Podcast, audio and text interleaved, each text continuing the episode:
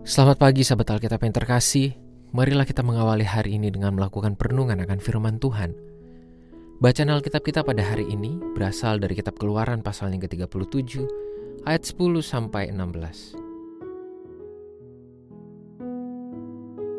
Dibuatnyalah meja itu dari kayu penaga, dua hasta panjangnya, sehasta lebarnya, dan satu setengah hasta tingginya.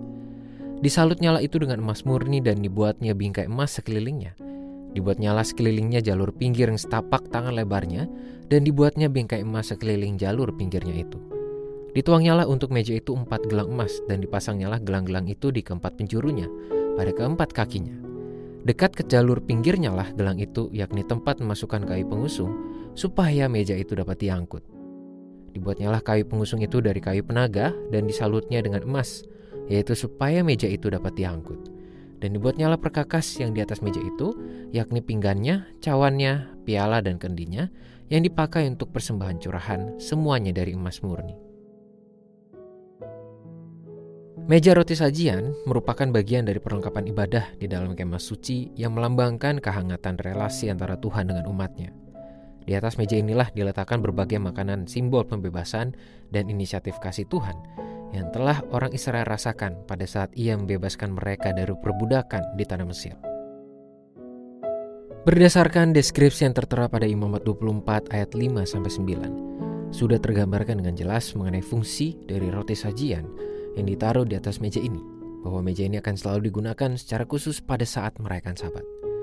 Segala peraturan mengenai penggunaan roti sajian dalam tradisi Yudaisme kuno ini juga menjadi polemik pada saat para pengikut Daud memakan roti tersebut. Di dalam Matius 12 ayat 1 sampai 8 pun terjadi perbedaan pendapat antara para pemuka agama Yahudi dengan Yesus beserta para muridnya yang pada saat itu memetik dan makan gandum pada hari Sabat.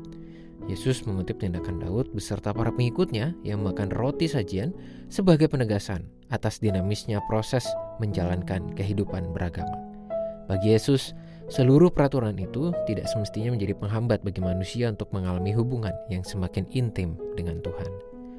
Lagi pula, pada saat itulah ia sedang menegaskan identitasnya secara tidak langsung sebagai roti hidup yang membawa kehidupan bagi dunia. Melalui kehadiran meja roti sajian, Tuhan sedang mendidik kehidupan iman orang Israel untuk mengenal tentang konsep kebergantungan hidup kepadanya.